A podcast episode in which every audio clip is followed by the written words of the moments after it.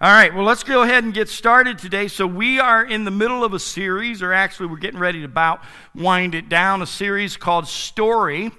Uh, and, and the concept of this series has been we've been looking at First John, and we've been talking about our story and the gospel of Jesus Christ. In other words, how your story and the message of Christ come together to form the story of your life uh, that Christ intended for you to live.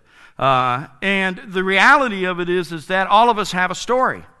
All of us, our life is a story, and there is a battle that is raging right now as I speak today. There is a battle taking place for your story. The enemy wants to consume your story. The enemy wants to own your life. And as I talked about last week, I talked about the fact that there is, there is a nemesis narrative that the enemy wants to play out in your life. The enemy wants you to be defeated. The enemy wants your story to consist of things such as depression. The enemy wants your story to consist of things like you're a failure. Life is not a joyful life. The enemy wants you to feel like your marriage is wrecked. The enemy wants you to believe that, that you could have been something better, something else than what you are. The enemy wants you to believe that there are circumstances in your life that have caused you to be where you're at. The enemy wants you to have a story of defeat. But what I want you to understand today, and as I have been talking over the last couple weeks, there is a surpassing story, all right? There is a story that your Creator intended for you to have. It is a story that is filled with joy. It is a story that gives you purpose and makes your life worth living. It is a better story. It is a story of Jesus Christ alive and living in each one of us. And this morning, what I want us to understand is that that is our story. The enemy might want to tell you something different, but your story is the story that Christ intended for you to live. Amen? Let's open up with a word of prayer, and then we're going to talk a little bit about how to keep that story real in our lives. God, we love you so much. And Lord, I thank you for the opportunity to stand here in this room today, the opportunity to share your word uh, with such wonderful people. And Lord, my prayer is today that as we listen to your word and as we talk about the story that you have for us, Lord, that our hearts and our minds would be open to receive whatever it is that you want to say to us today. And so, Lord, I pray that if there's anyone in this room right now that is struggling with a, a, a, story that is something other than yours. If there's anyone in this room right now that when they look in the mirror, they don't see who they are in you, they see who they are in someone else or in some circumstance or, or in some situation, or they see themselves through the lens of their past. Lord, my prayer today is that they would hear that as we walk with you and as we grow in our relationship with you, we can see you as our reflection. I pray this in your most precious name. And everybody says, Amen. All right, so what I want to talk to you just for a few minutes today is I want to talk to you about the, the way that we avoid the what I would call soul destroying nemesis narratives that the enemy has for us. And, and I want to talk to you about how we keep that at bay and the way that happens. Because you see, wh- how you and I live the story that Christ intended for us is by putting our faith and trust and abidance in Jesus Christ. Can you say amen to that? I want to start off by reading uh, 1 John or, or sharing 1 John chapter 1 verse 24. And I want you to listen to this up on the screen. 1 John chapter 1 verse 24. We are going through the book of John. It says, "Let what you heard from the beginning abide in you." If what you heard from the beginning abides in you, then you too will abide in the Son and in the Father. All right? John's talking to us, and when the readers are listening to this, when he's saying this to the readers, what's happening here is that those that John is speaking to at this point, uh, they are in a culture, they're surrounded by a group of people that is trying to deny Christ, trying to get them to not believe in Christ, okay? And so, what John is doing here is he's laying out a foundation of how do you defend yourself? How do you defend Christ in a world that wants you to not believe in Christ? Now, does that sound like that's somewhat relative to today? Relevant? Huh? I said relative, don't. Uh, relevant. Huh? I mean, are there people in your life? Do you know people in your life that tell you things like, you know, this believing in Jesus thing is a whole hoax? Anybody in your life do that? You know? Maybe they don't actually come out and tell you that, but when you say something like, yeah, I'm going to church this week, they're like, oh, you're one of those people. yeah, all right. Do you have people in your life that put their faith and trust in stuff, in things other than Jesus Christ? Do you have people in your life that they only come to church or they only they only cry out to Christ when the circumstance gets too difficult for them to handle, when nothing else works and then they're like, "Hey, let's try this Jesus thing." Do you have people like that in your life? Any of you? I mean, we see it all over the media. We see all kinds of stuff. That that is the enemy trying to create denial of Christ in our lives. And John here, what he's saying is he's saying, let what you heard from the beginning, let it abide in you. If what you heard from the beginning abides in you, then you will abide in the Father. You will abide in the Son. You see, John tells them what to do exactly here. What he says, and this is what I want us to grab a hold of today, is he says, in a sense, he repeats all, what he's already told them in the first part of this. He says, What you have heard from the beginning, that is the gospel, the good news of Jesus Christ. Let that word remain in you.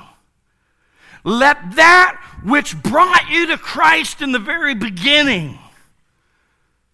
Do any of you remember? You remember when you first came to Jesus? You remember when you first realized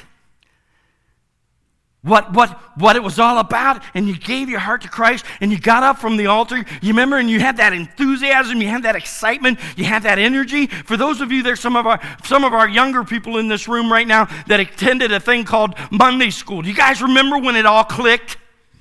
I mean, yeah, it takes time, but you remember, you remember when, when remember when you got it? And it like, oh, it was like the, it was like, wow. See, for some, I'm afraid to say, if we're not careful, we can lose sight of that first love. If we're not careful, we can get trapped in, we can get bogged down into the, the, the life, the world, and lose sight of that. And what John is doing here, he's talking to these guys, and the first thing that he wants them to understand is listen, go back, go back to that first story, go back to the beginning. Get a hold of that again, because when you get a hold of that, you'll remember what it's all about. Let that word remain in you. You see, the reason why we struggle so often with our story, can I, can I just be honest here? Is because we let everything else other than Christ guide us.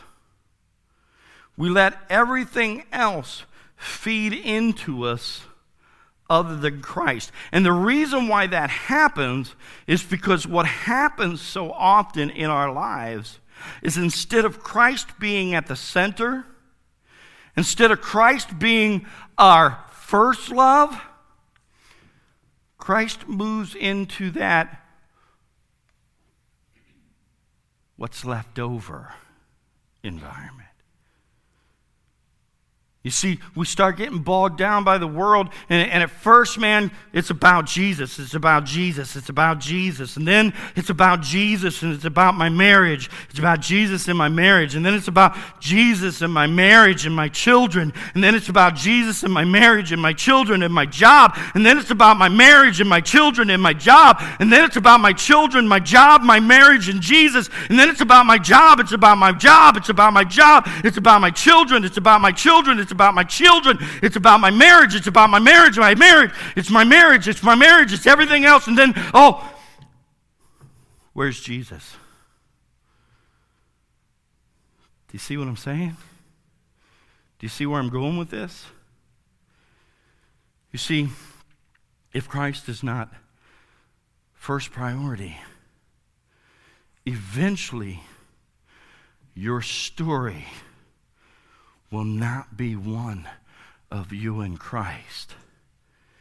It will be a story of you and whatever the enemy wants you to believe. And the only way that we can prevent that from happening is to abide in Christ. 1 John verses 1 through 3. I'm going to go back and I want to read these in chapter 1. It says, That which was from the beginning, which we have heard, which has have seen with your eyes, which we looked upon and have touched with our hands concerning the word of life. That which we have seen and heard, we proclaim also to you, so that you too may have fellowship with us. And indeed, our fellowship is with the Father and with the Son, Jesus Christ. Verse 5 says, This is the message that we have heard from you and proclaimed to you that God is light, and in him is no darkness. You see, when we don't function with Him at the center, because it's in Him there is no darkness, when we don't function with Him at the center, our story starts allowing the darkness to creep in. And our story changes from one of redemption, one that is filled with light, to a story that is filled with darkness. Colossians chapter 3 verse 1 through 5 or verse 16, sorry. Colossians 3 1 uh, 3 3 Colossians 3:16. Yeah, it's up there on the screen right there. Let the word of Christ dwell in you richly, teaching and admonishing one another in all wisdom, singing psalms and hymns and spiritual songs with thankfulness in your heart to God. Listen to that again. Let the word of Christ dwell in you, richly teaching and admonishing one another in all wisdom, singing psalms and hymns and spiritual songs with thankfulness in your heart to God. You see, it's in that, that understanding, that's where we see a story that is filled with Christ. It's a story that's about Him living in us, not about us pursuing Him. Listen, folks, I want you to get something straight today. It's not about us pursuing Him.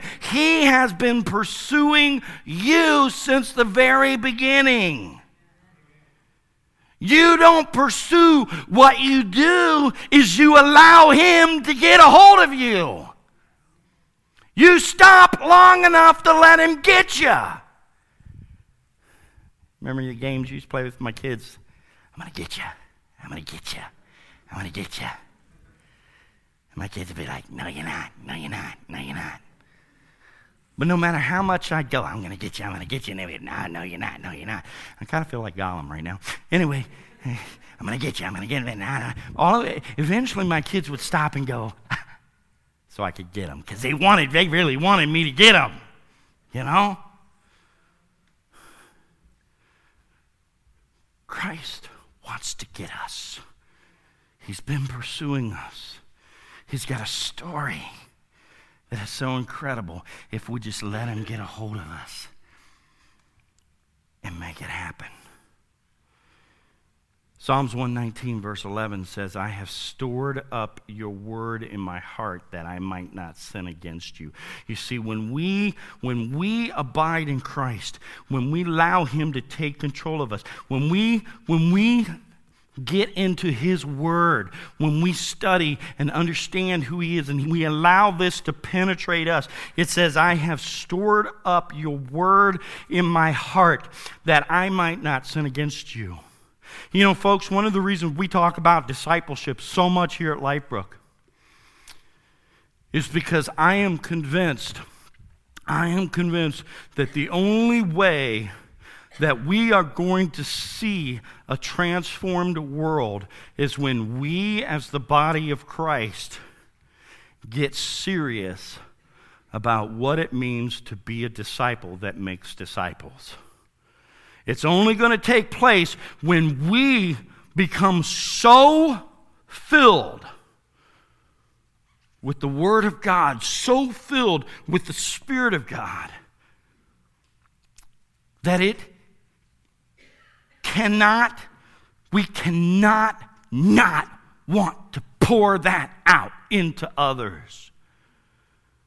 Do you see what I'm saying here?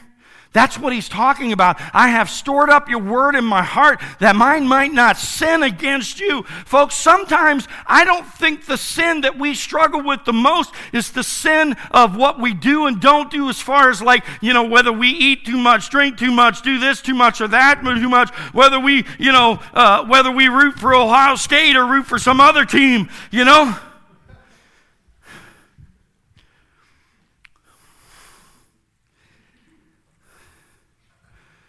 I think the greatest sin that we struggle with, folks, as the church today, the greatest sin that we struggle with is our unwillingness to do whatever it takes to share what God has given us with someone else.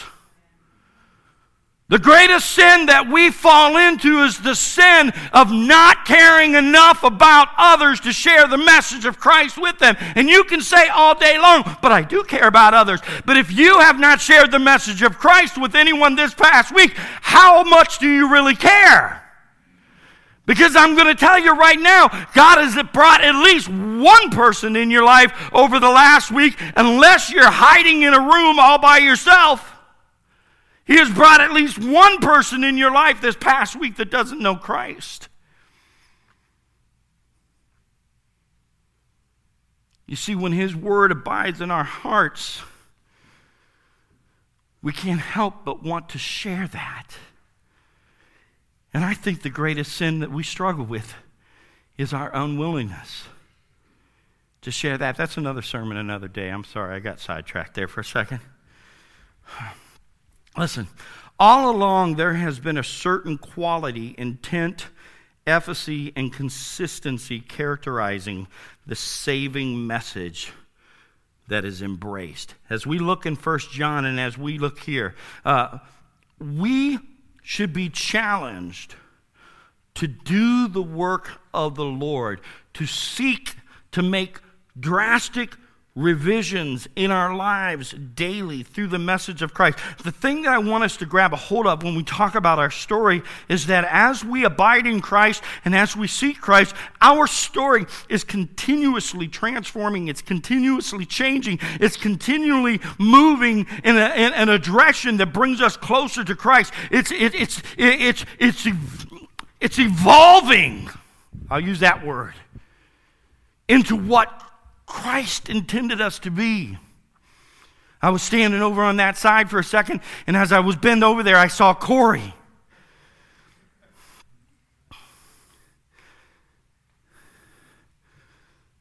His life, his story is changing every single day because he is abiding in Christ. He is allowing Christ to get a hold of him. And I've been here for two and a half years, and I can call him a kid because he's 10 years younger than me at least. 15. I could be his dad. That's weird. But in the two and a half years, I've seen how the story of Christ in him is changing him. You see, when we when we allow Christ to be the center of our life, when we surrender to Him, when we abide in Him, when, when we allow Him to take first place, then the story of our lives becomes a story that brings transformation to the world that we live in. Amen.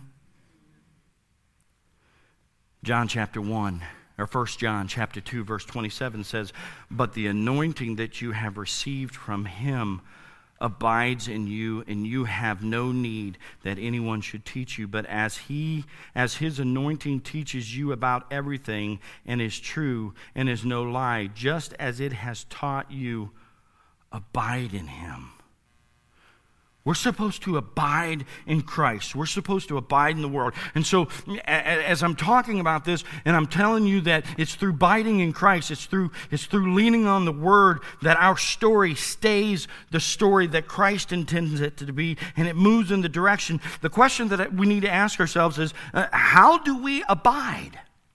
How do we do that? You see, John is talking about way more here than just knowing the Word intellectually. When I talk about discipleship and I, and I ask you guys to be in discipleship and, and I say, hey, you want to do a one on one discipleship or you want to do a small group discipleship, I'm, I'm not just asking you to study the Word and know the Word, okay? That's good. We want to know the Word, but it's not just about an intellectual knowledge of the Word. I know a lot of people in, our, in this world today that can quote verse in Scripture and have no relationship with Jesus Christ. It's not about just the knowledge, it's about us living in the midst of who Christ intended us to be. You see, when I, when I say abide, uh, that word abide, what does that mean? That means, that not only means to have knowledge, but abiding means when I say we need to abide in the Word, we need to abide in Christ, what that means is that means things like we need to rest in Him. You know, sometimes you need rest, don't you? It means, it means, sometimes it means, it means when, when the world is, is, overwhelming us, when the world is beating us up, when the world is pulling us in 20 different directions, it means coming to, to Christ. It, it means getting eh, up close with Christ and just resting, just, just putting our head on his shoulder and listening to him say to us, which he will if we'll, if we'll listen.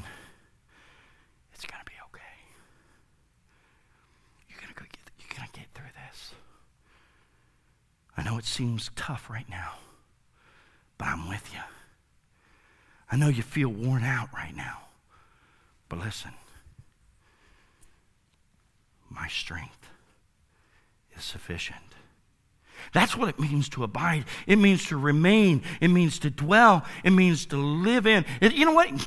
You know what I'm asking you? You know what, you know what, I mean by abiding? Best illustration I can think of. My, my wife and I, right now, we rent a house. It's a nice little house, but it's not ours. We don't own it. Whenever, whenever something breaks down in it, you know what I do? I call my landlord. Hey, it's broke. And Austin, he'll say, So what?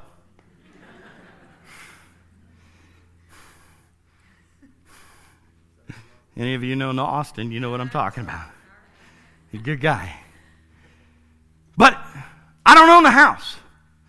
I don't, you know, I don't, I, I mean, I, we take care of the house because, you know, if we didn't take care of it, he wouldn't let us rent it, but, but it's not mine, okay? Someday I'm going to move out of that house, hopefully sooner than later, you know? Because I'm renting. But man, when you own something, you take some pride in it, hopefully, right? When you own something and you've invested in it, you, you want to make sure that there's no mold in the walls. You want to make sure there's no leaks in the plumbing.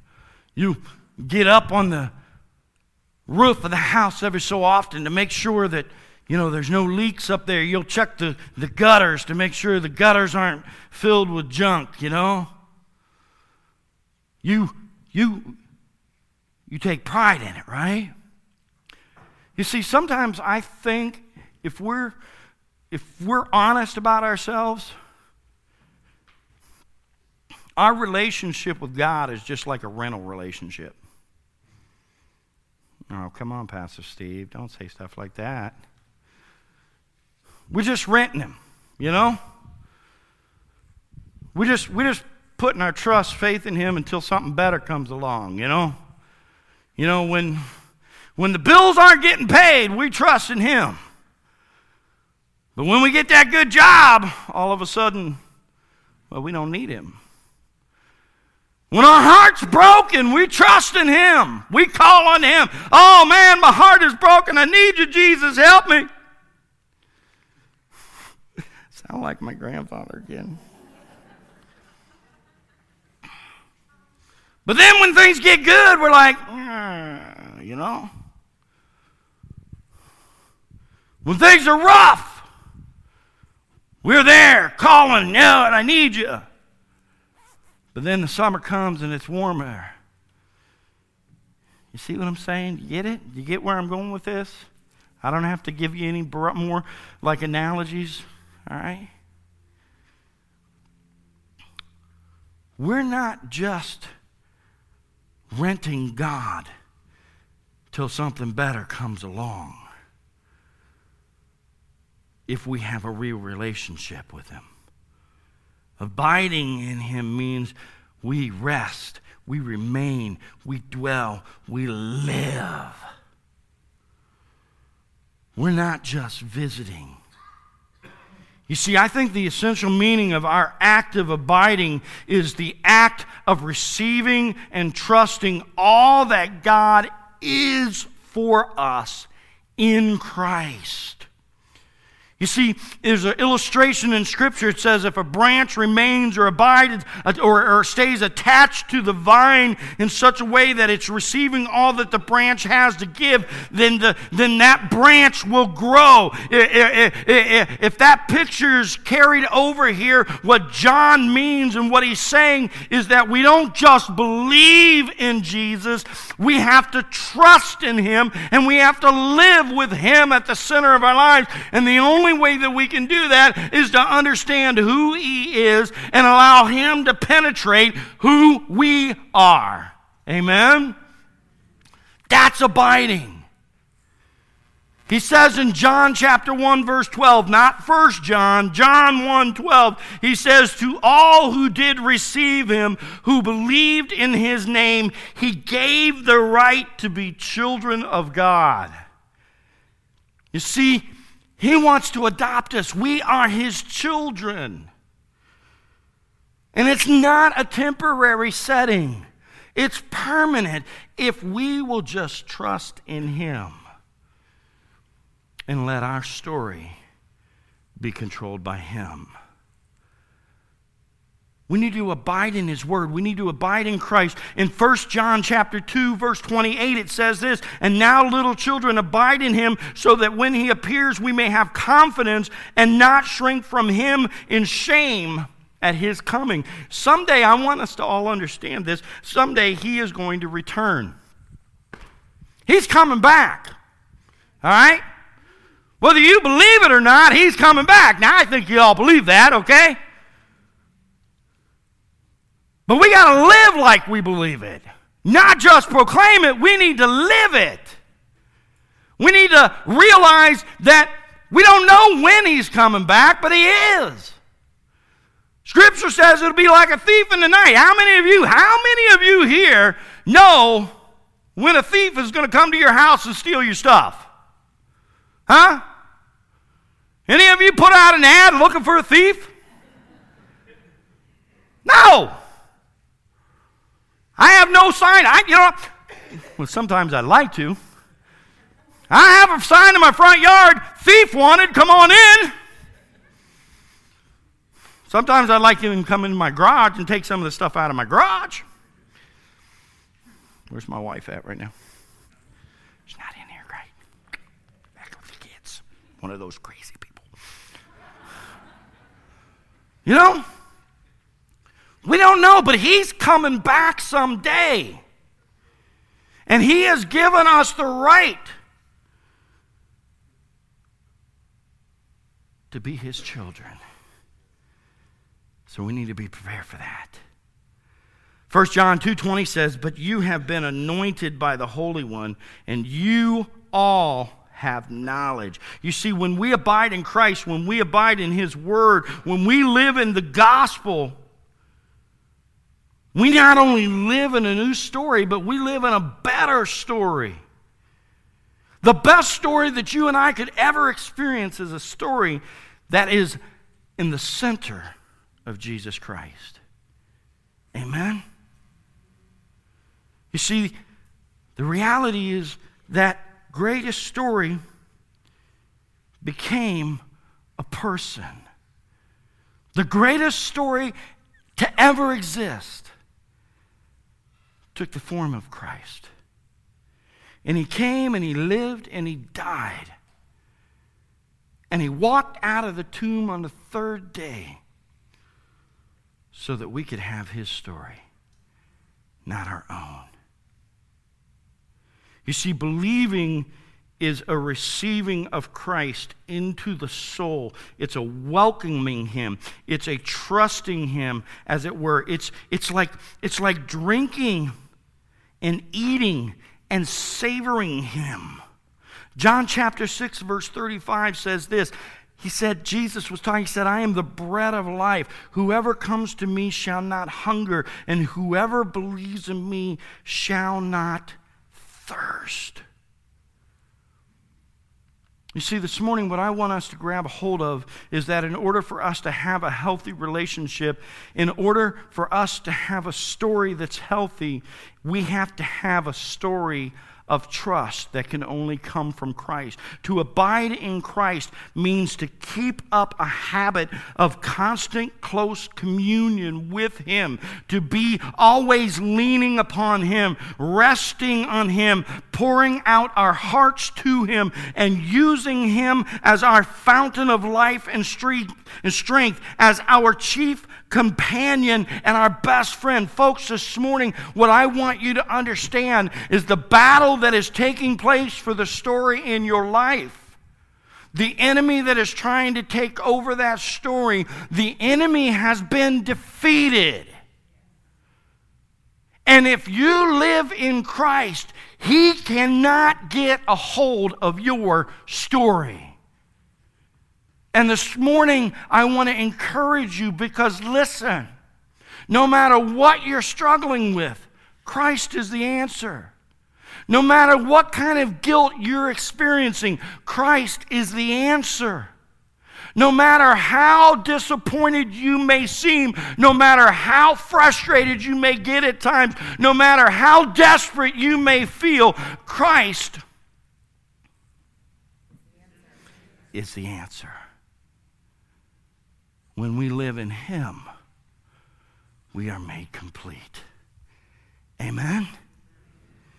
You see, to have His Word abiding in us is to keep his sayings and his principles continually before our memories and our minds and to make them the guide of our actions and the rule of our daily conduct and our behavior. You see, the reason why we talk about discipleship so much here at Lifebrook Church is because what we want to do is help each other keep Christ at the center of our lives. And that's what happens. Let me tell you something. Just a testimony, just for two seconds here. I got 10 guys that I meet with on a weekly basis. 10 guys. And let me just tell you something. In that relationship that I have with those guys,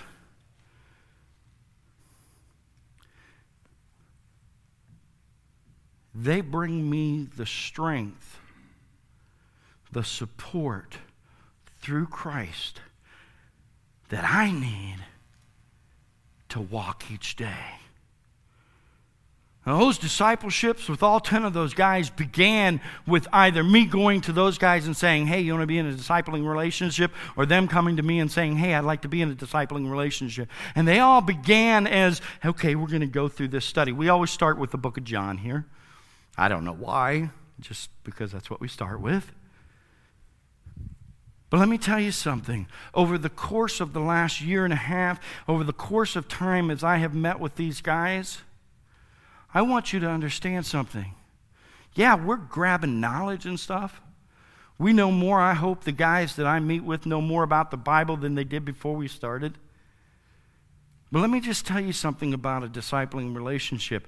They are discipling me as much as I ever could disciple them.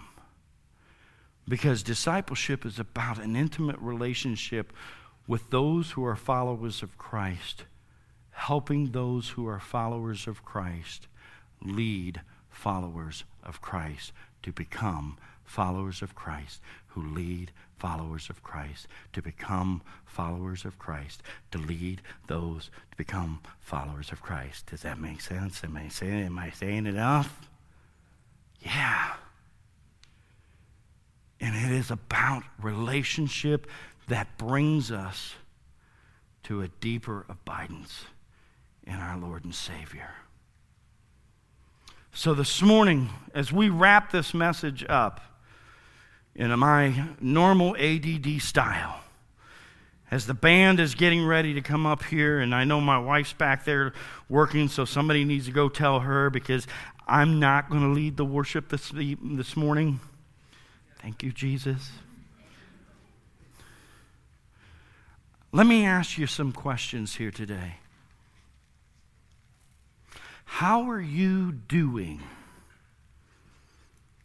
keeping constant, close communion with Christ? What is your daily walk with Christ like? Are you, are you in communion with Him constantly, or do you come here for a couple hours on Sunday and then when you leave Monday through Saturday, you forget about Christ and then you come back on Sunday again? Oh, no, Pastor, we don't ever do that. There are times, I'm confessing to you as your pastor, there are times when I come and I, I preach on Sunday and I'm wore out, and, and, and, and, and, and Monday, I'm like drained. And all of a sudden, I discover Tuesday morning, I didn't pray, I didn't do anything. I'm like, that's your pastor.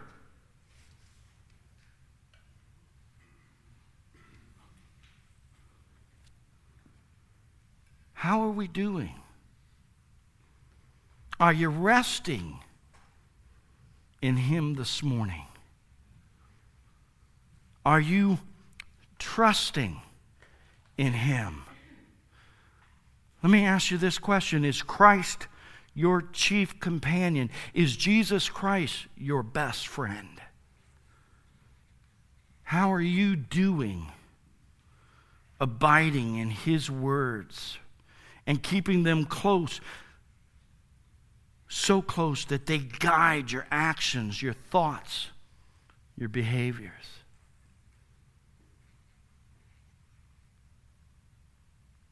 If you could do more this morning,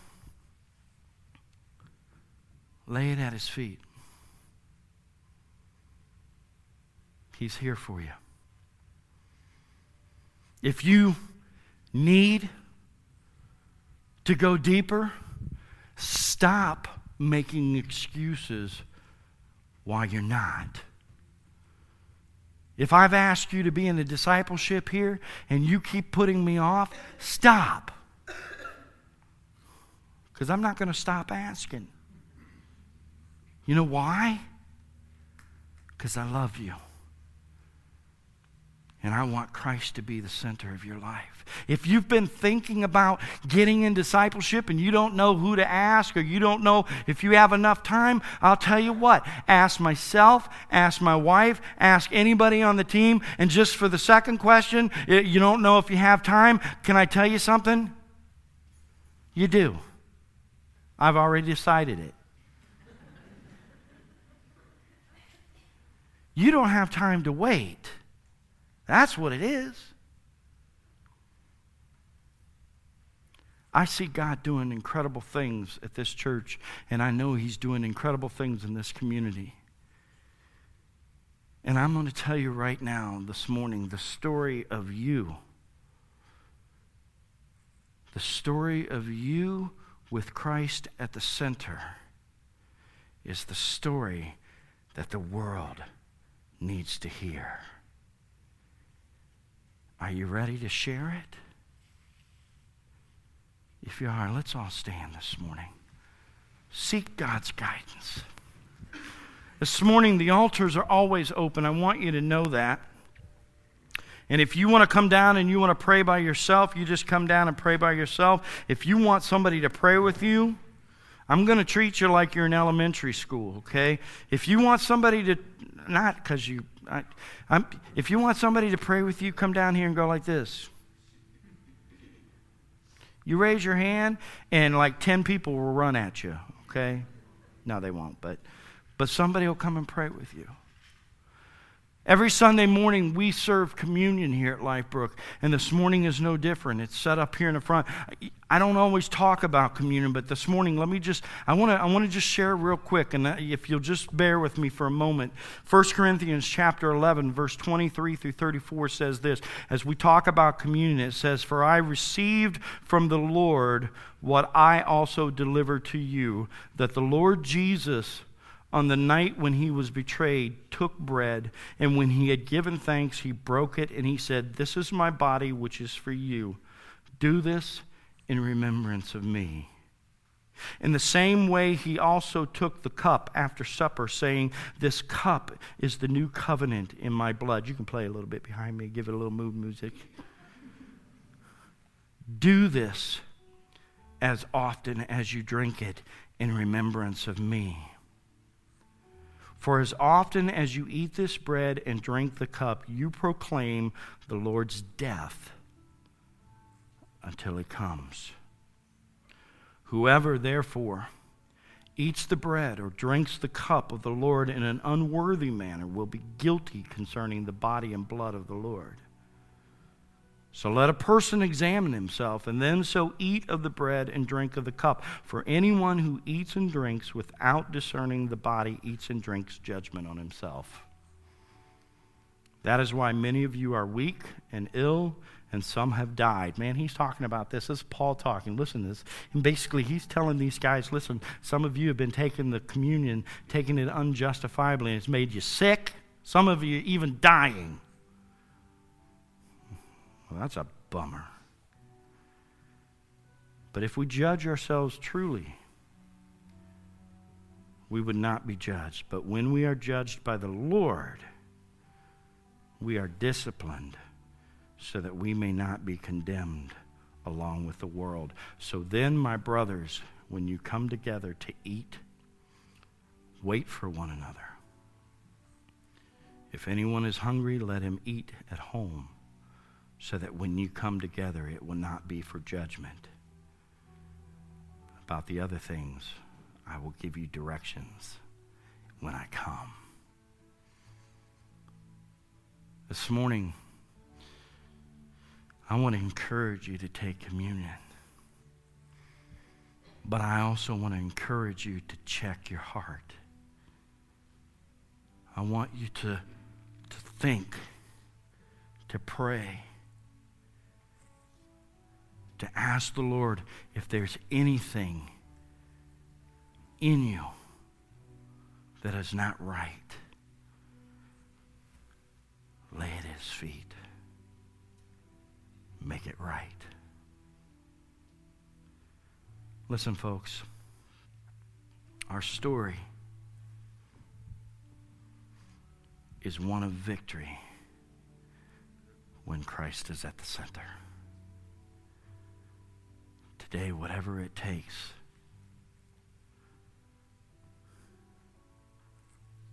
let him be at the center of your life. Okay? Amen. God, we love you so much. And Lord, I just thank you again for being able to come together today. Lord, I am each day thankful and amazed at how awesome it is to be a part of this totally cool community. You have blessed me so much, and I don't ever want to take that for granted, Lord. Lord, I ask that you would guide me to show a story that is centered in you. And Lord, I pray for each one of us here today.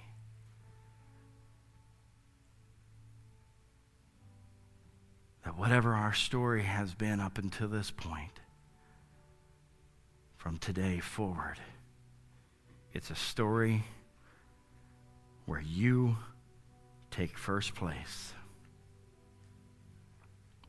and we live victorious. I pray this in your most precious name. Amen.